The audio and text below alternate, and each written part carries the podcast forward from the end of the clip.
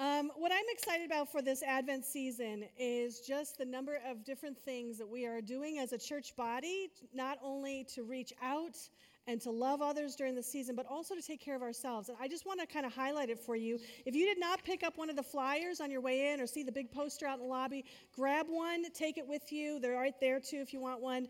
Um, but it's just showing, and you can put the dates on your calendar, all the different things that are happening. We have outreach items, which are things like what we just talked about. Dennis talked about Hannah's Haven coming next week. They're going to be um, uh, dancing for us, but also we're going to get to give back to them and help them out with some Christmas gifts.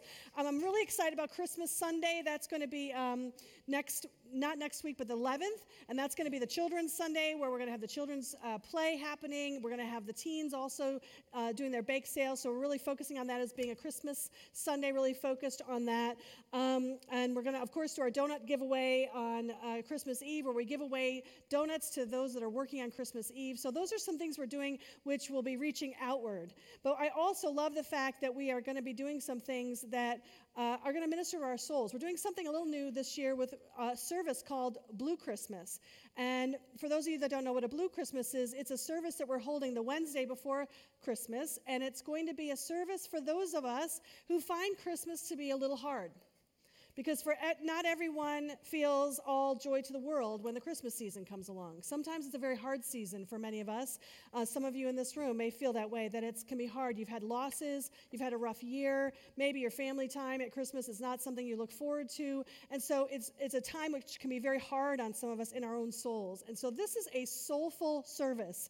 It's going to be a moment for us to still rejoice in the Christ child, but also acknowledge the fact that we all need comfort that we need help, that um, God is present with us in our, in our sorrows as well as in our joys. So it's going to be a quieter service. There'll be carols, there'll be some readings and prayers and so on. So I'm excited about Blue Christmas. I think it's going to be a really wonderful service. And then we're going to continue and go on and have our Christmas Eve candlelight service, which is family friendly. Bring your friends, bring, uh, bring relatives, whatever, bring the kids. It's going to be a you know, beautiful time. Candles, we'll have candles, even more candles going, and you'll each have your own candle, all of that. And then the third thing we're doing that's a little different this year is we're going to do a New Year's Eve service. Now, I tried to have the service at 11 p.m. at night and to sing in the new year. Okay, I tried, but saner heads prevailed and said no one's going to want to be driving home at 12:30 at night from Gate City Vineyard. So we're going to have the service at 7 p.m. And uh, for those of you that need to get home a little earlier, and um, but we're going to do a, sort of a combination watch night covenant renewal service. We're calling it Remember and Renew, and it's going to be a time to remember the past, but also to renew our, our faith, our renew our commitment to Jesus as we go forward. So I'm excited about all of these uh, events just as ways for us to gather, to care for each other, to be there with each other.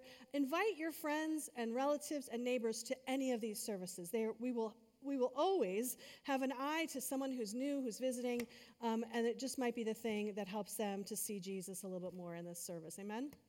So I'm excited about that. Let's just say a, a short prayer as we enter into our Advent season. Lord, we thank you for your Advent. It means that we are waiting for you, that we are waiting for your coming, that we are looking ahead to your coming. We know, of course, you already came. But God, we, we use this season to remind ourselves of what an incredible fact it is that you came how incredible it is, Lord, that you are, are, uh, came as a baby in a manger in a such humble way, and yet you are the King of Kings and the Lord of Lords. And so we just, I just pray our hearts would be expanded, Lord, during the season. I pray that our souls would be ministered to. Pray for anyone that is a hard s- season for us. I just pray for comfort right now and for, for a, a sense of your presence so close to them. And Lord, I just thank you for all the people that are putting together Christmas plays and bake sales and all of that. Lord, I just pray that there would be joy. There would be joy in it as we do it for your glory and for your kingdom. In Jesus' name, amen. So, we're starting our series, our Advent series, taking a break from John, and we're going to go into this verse, which you read, heard a bit of, nine, uh, Isaiah from Isaiah 9. Uh, and it's a wonderful um, verse, I'm calling this series, For Unto Us is Born a King, because it's really about the kingship of Christ. Let's read Isaiah 9, 6, and 7. It says, For to us a child is born, to us a son is given, and the government will be on his shoulders. And he will be called Wonderful Counselor, Mighty God, Everlasting Father, Prince of Peace. Of the greatness of his government and peace, there will be no end. He will reign on David's throne and over his kingdom, establishing and upholding it with justice and righteousness from that time on and forever. The zeal of the Lord Almighty will accomplish this. Now, I always thought when I was a little girl that I should have been born a queen. My name's Elizabeth, after all, Queen Elizabeth. So I would go around as a little girl, make paper hat, paper crowns, and they would say Queen Elizabeth, and I would go around bossing everybody around. I thought that was great. I liked bossing people around. I liked getting my way. I liked dressing up in fancy clothes. So I was meant to be queen, really. Except that I wasn't meant to be queen. I was not born into the right family. I was born into a very ordinary family. We lived in a very ordinary house. There was not one smack of royal blood in me, so I was not queen. It was just not in my destiny. It was not who I was meant to be. But interestingly, if you look just across the pond at you know Prince Charles, or now King King Charles, um, Prince William, little Prince, uh, what's his name, George, you know they are destined to be king from the moment they are born. They are born into that family. It's part of their uh, heritage. It may take a while. Poor Charles waited until he was 74, and now he's finally king. But there it is. He's king, and William will be in. So will George, unless something major changes over there. And so it's always been that way in family in countries with a royal family, and certainly it has been over through the ages. Why am I bringing this up? Because this is the context of the verse in Isaiah 9. That this is a type of, uh, this is a um, culture in the ancient world in which there were kings. And kings were born, and when they were babies, they were already born a king.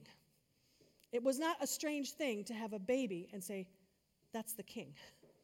For us, it's a little odd, right? We think of babies as not having much power, not having anything really to go for them. But, but this was very true in that day. And so when we look at this, this scripture uh, that we're going to be studying, what we can see is that there's many things about kings in the ancient world that are, are put into this verse that we might not catch in our current context. The first is this idea that from the moment they were born, they were destined to be king. There's no question about it. If they were in that family, if they had that lineage, that blood running through their veins, they were going to be kings. It was your royal birthright. And the second thing that's not necessarily true of modern royalty, but, but it would have been true of kings in this ancient time, is that the government fully rested on their shoulders. They were in charge. There's no prime minister, no sharing of power. No, the king is the king.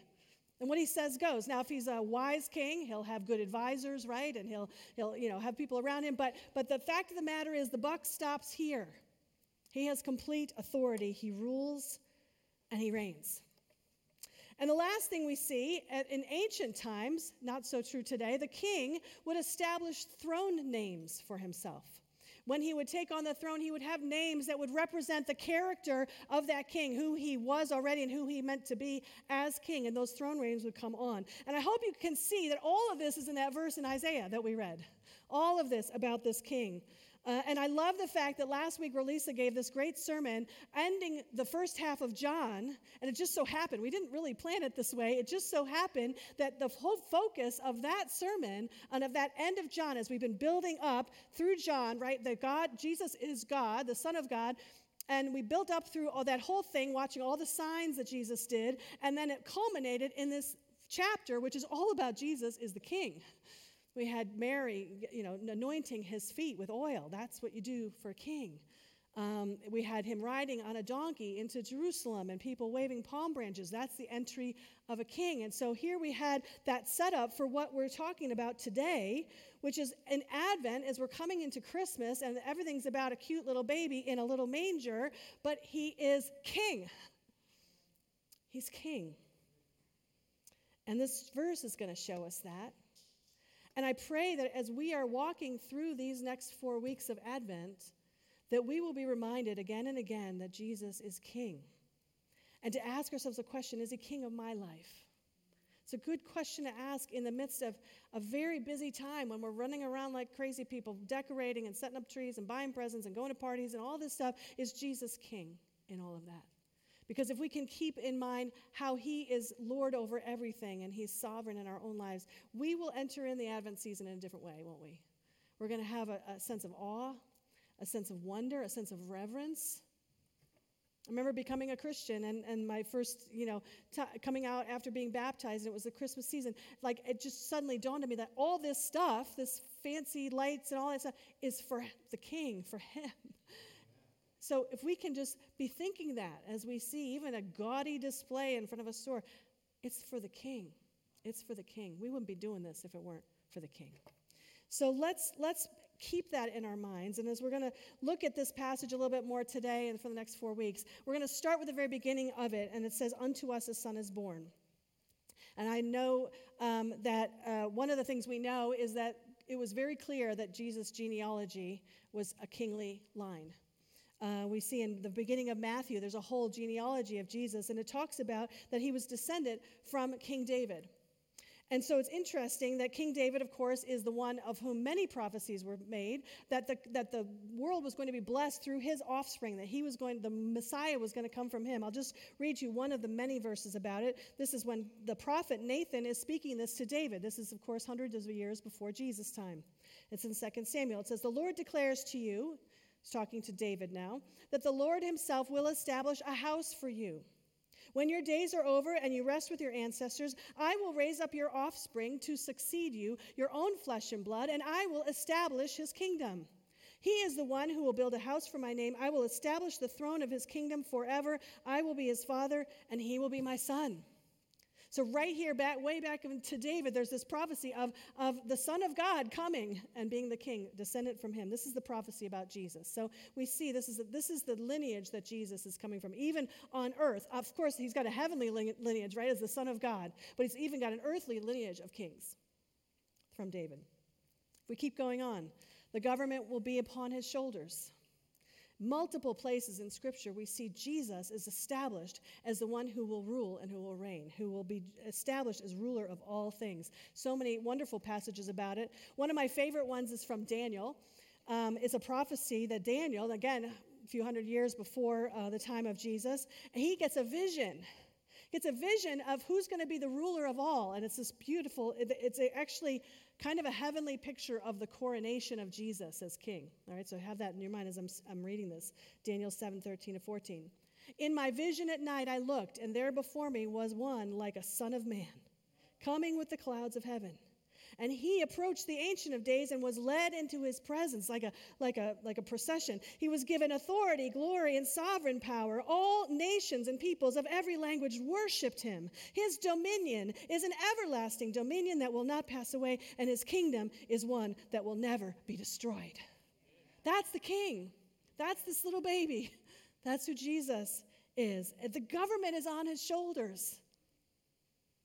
Not the U.S. government, Mexican government, South African government, the French government, the, the, the universe government, the government of all creation that he created is on his shoulders, and it will always be. And it doesn't matter, by the way, who's in our government. I mean, yes, it can ha- make some difference to our day to day life, and we can have an opinion about that, and we vote for who we want to vote for. But guess what? Whoever is on the throne here on this earth is still way below the one who's on the throne in heaven. Amen? And he rules all things. And we can live and be happy and, and be prosperous and thrive if Jesus is on the throne. This is a really good word to remember, people, as we're heading into a two year sprint to the next presidential election. okay? Could get messy, all right? We're not going to let it get messy because our king is on the throne already. Okay? Amen. Amen. And finally, in this passage, we see that Jesus is given throne names. This idea that there's names that are given to this king of who is he going to be? What kind of a king is he? And of course, these, these wonderful four names, which we're going to be talking about one each week as we go along here. One is Wonderful Counselor, the one who walks with us and counsels and guides us. One is mighty God, the one with who has all power and might, who has victory over all sin and the grave and death. He has he is exalted over all things, mighty God. We have the everlasting Father, the one who enfolds us in his arms like a father. And from everlasting to everlasting, he is God. And then the Prince of Peace, the one who brings a lasting peace, without whom we will be anxious and never settled. We're, we're restless till we find our peace in him. So, this is the kind of king we serve. Can I get a hallelujah? hallelujah. Amen. This is who we serve. This is this babe in the manger is this king. What's also fascinating about this, I, I, just have to mention this, is that it's kind of interesting that all these names, the throne names, are associated with different members of the Trinity. Did you notice that? If I said to you, who would you think of as the counselor in the Trinity? You'd say the Holy Spirit. And if I said to you, who do you think is everlasting Father? You'd say the Father. Uh, and if I said, who do you think is the Prince of Peace? You'd say Jesus, right? But here, all of these names are being used of the Son who is being born. Right here, tucked away in Isaiah, we have this shadow of the Trinity that Jesus is God. Yes, he's the Son, but he is God and God is one. He's three and one. And it's all here in this in this verse. I just think that's fascinating. In fact, one of the um, one of the uh, commentaries I looked at said there's some evidence that these four names are actually meant to be one long name, like a run-on name. So it's actually like Wonderful Counselor, Mighty God, Everlasting Father, Prince of Peace. That's his name. His name shall be called that. This is how big our God is. This is how mysterious our God is because our brains can barely absorb that. But this is who he is. And so, hallelujah, let's make Jesus King this Advent season. And let's think about that now as we're just going to take my last few minutes here. I'm going to talk for us to us about the wonderful counselor. This is first name that he gives us. He's a wonderful counselor to us. We heard these great verses read by uh, the Kloss family. Thank you so much for that. And um, these one, I'm going to just look at these verses one at a time. I want us to see the different um, passages about the counselor, the counseling quality of God, that God gives us counsel. And I think it's fascinating. So the first one is that our wonderful counselor is a steady guide. The first verse that um, Israel read for us is this Psalm 73, 23 to 24. Yet I am always with you. You hold me by my right hand. You guide me with your counsel, and afterward you will take me to glory. And so I love that this idea of a counselor is someone who guides us. They're the ones that know what they're talking about. Um, you know, if you have a good lawyer, if you have a lawyer, they're called your counsel, right? Because they know what they're talking about when it comes to the law. They know it way better than you because you probably know very little like me. Um, and so you hope that you have good counsel when you're taken to court, right? Because you need that. But here's an interesting thing about this word counselor. For me, it always has had this image of like, I don't know, a general standing among, amongst all these like maps, you know, and deciding where people will go and then saying, okay, now do it, right? Sort of a strategic counselor, strategic planner, right? I, I always think of that. But something interesting as I looked up this word, um, I, I, have this very interesting commentary. It's a Jewish, um, it's a Hebrew Bible commentary that's written by Jewish scholars, so not Christian scholars, or Jewish scholars. So they kind of, from their perspective, how they would look at this passage. And what's really bizarre is that they translate this idea of wonderful counselor as a planning grace. That there's an idea in this Hebrew word of that, that this, this counselor is a planner. Uh, and I was like, I don't get it. Like, what's a planning grace? And it, they point ahead to Isaiah 25, another verse about God. And it says, O Lord, you are my God. I will extol you. I will praise your name. For you planned graciousness of old, counsels of steadfast faithfulness.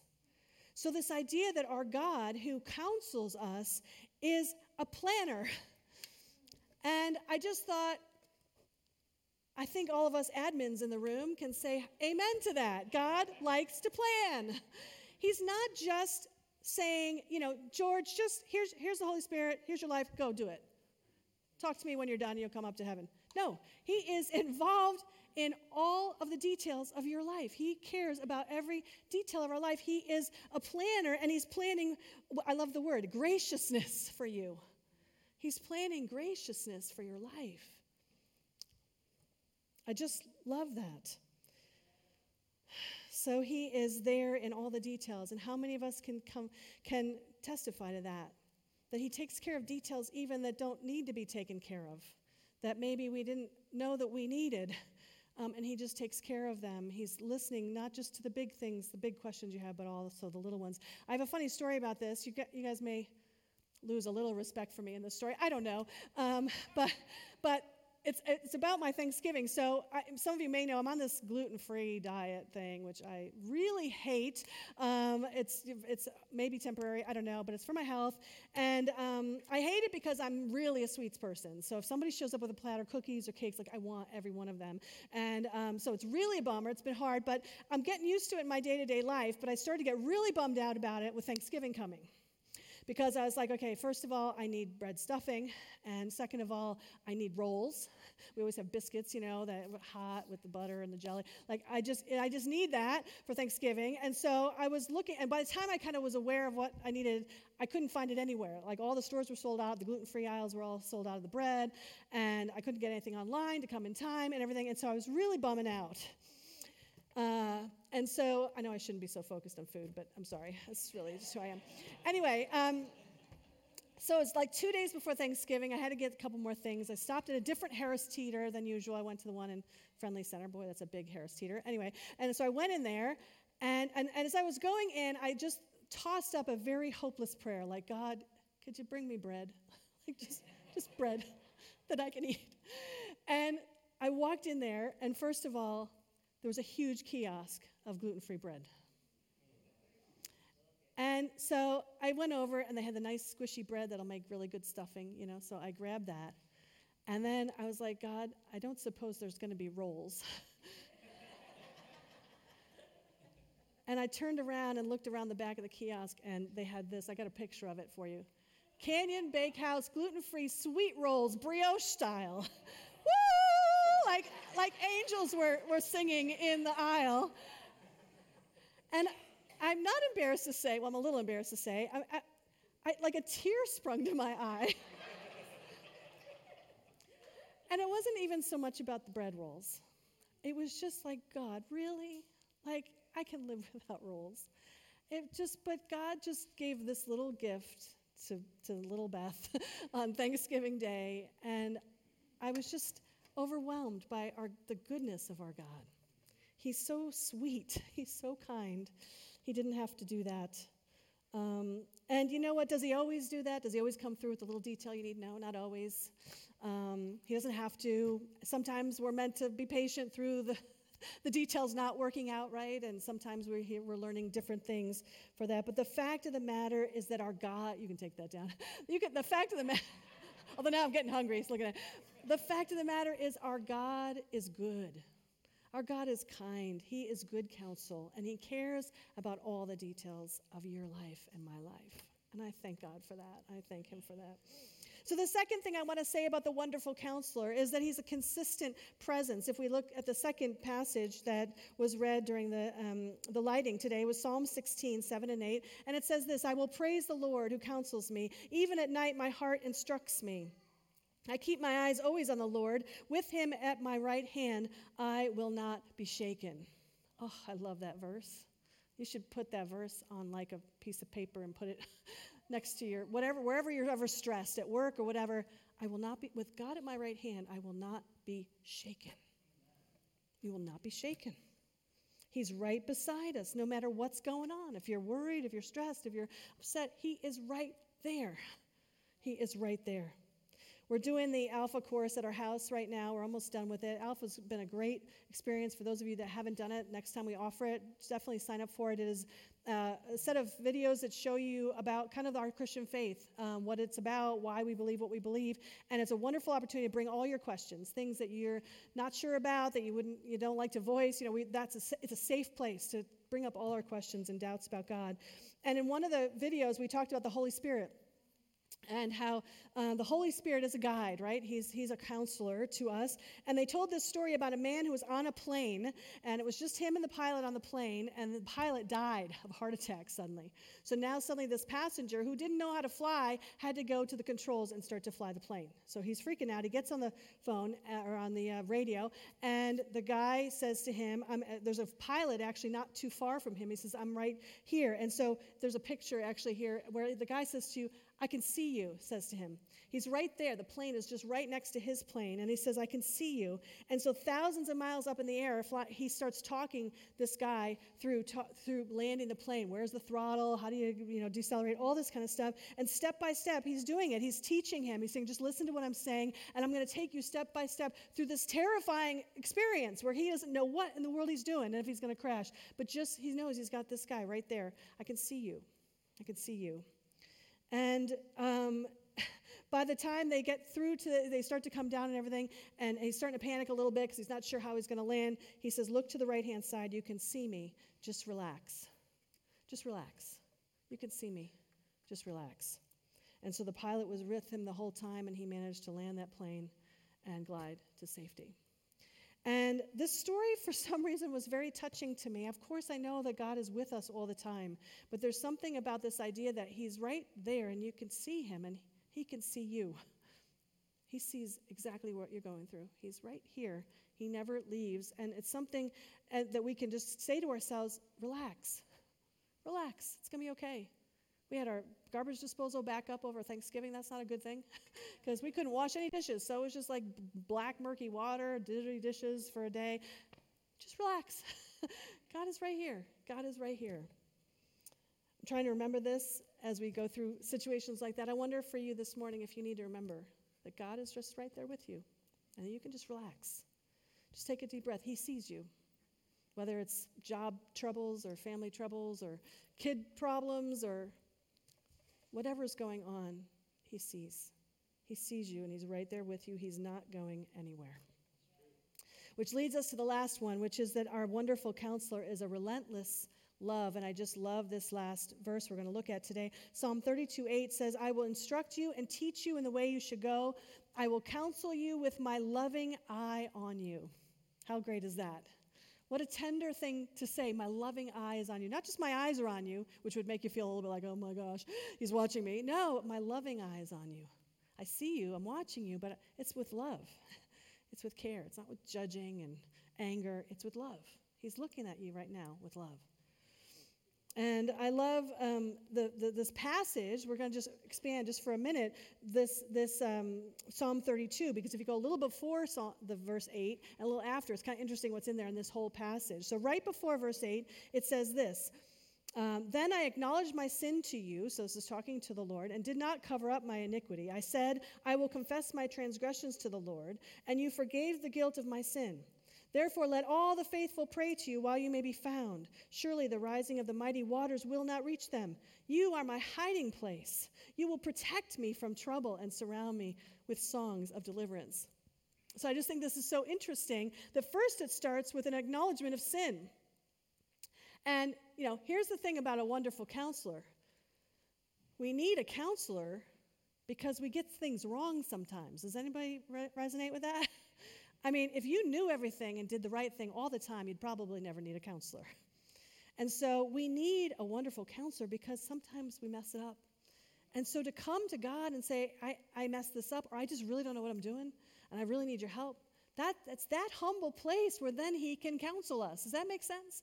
Like, we, we, it doesn't make sense to say, I got it all together, so I had to counsel me. that doesn't make sense. So so we first of all there's this acknowledgement of, of the, our need for a counselor that comes before we receive it. And then there's this whole series of comforting words in that verse right? It says you're my hiding place. You'll protect me and deliver me. You surround me with songs of deliverance. This is what your god does for you. See he surrounds you. He protects you.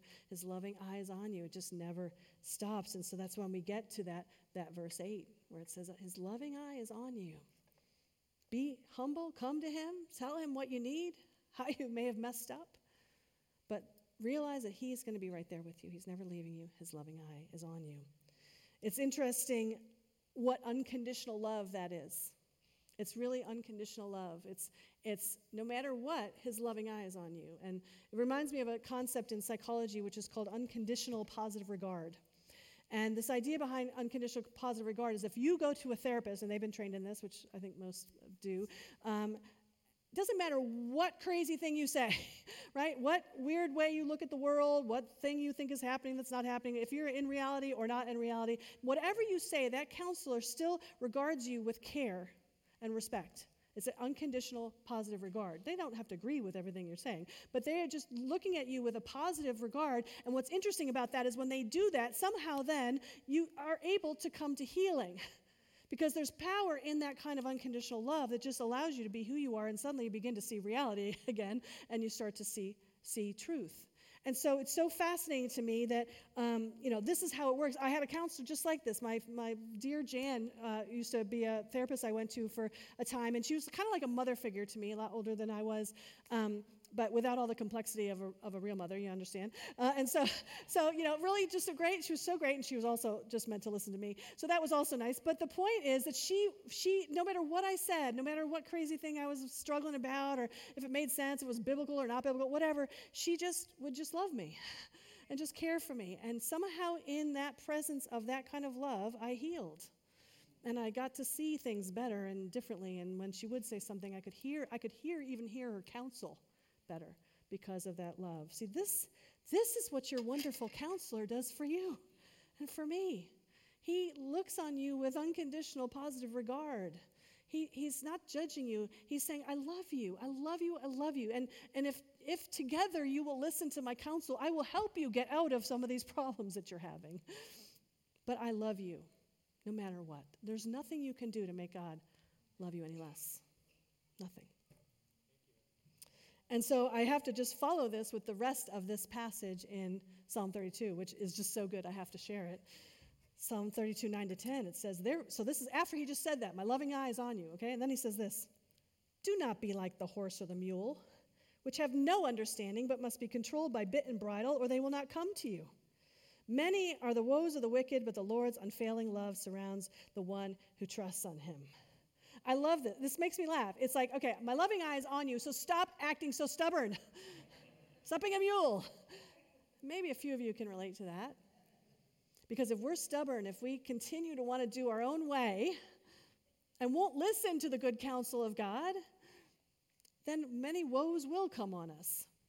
We have a wonderful counselor who is giving us wisdom and will counsel us with his loving eye on us no matter what. So let's stop being stubborn. Let's not be like the mule. Let's listen. Let's allow his love to speak to us. I want to end with this last thought. The wonderful counselor is Jesus. We've been talking about that. This is the, the passage that's about the Messiah, and we see it in the Isaiah 9 passage. But jo- Jesus himself also said this in John 14. But the counselor, the Holy Spirit, whom the Father will send in my name, he will teach you all things and bring to your remembrance all that I have said to you. See, he's telling his disciples here in John that he's got to go to the Father. He's going to leave this earth and he's going to send his Holy Spirit. The way we get the counsel of God is by the Holy Spirit in us. That's how we get the counsel of God. That's how the wonderful counselor comes to us and t- talks to us. It's through the Holy Spirit. And I got great news for you today. You've got the Holy Spirit. He's, if you know Jesus, you've got the Holy Spirit. He has come to live within you. We just prayed, Holy Spirit, come and fill this place. But He doesn't even have to fill the place, He's already in you. Amen. The therapist is already inside you. you got a good therapist right inside you right now. He's ready to talk to you. He's ready to listen to you, and He's ready to hear you. He's got His loving eye on you. So I want us to just take a moment. and I'm going to invite the band to come back on up. And I'd like us to take a moment to speak to our wonderful counselor.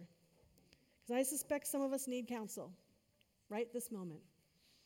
Maybe we need counsel in our just day to day life. Things aren't going so well, they're stressful, they're hard. Maybe we need some counsel in our jobs. We need some direction. We're not sure which way to go.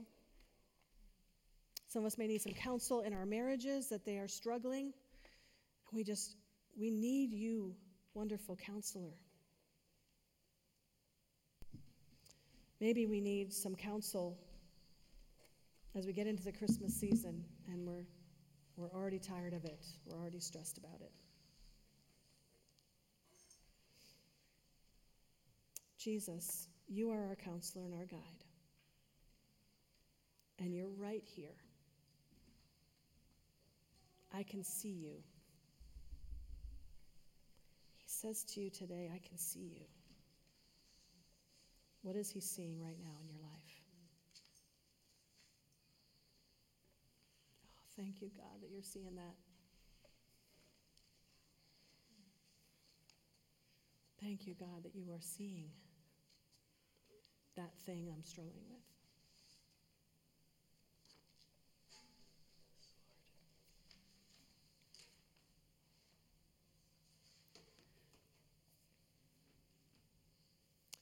Us to take this time to just spend a few moments of quiet. The music can go ahead and start quietly. I invite the prayer teams to come on up. Be ready if you'd like to come up and get prayer. If you want to even just come and kneel at the altar. Maybe you say, I want to just come to my counselor today. I want to let him counsel me. I encourage you to come on up. Praise you.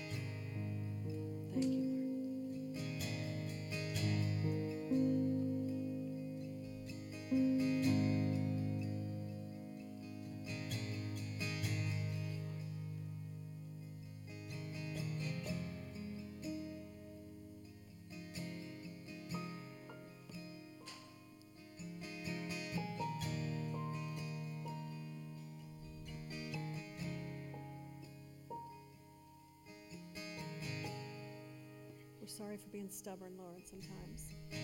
Like a mule. Just lay down that stubbornness.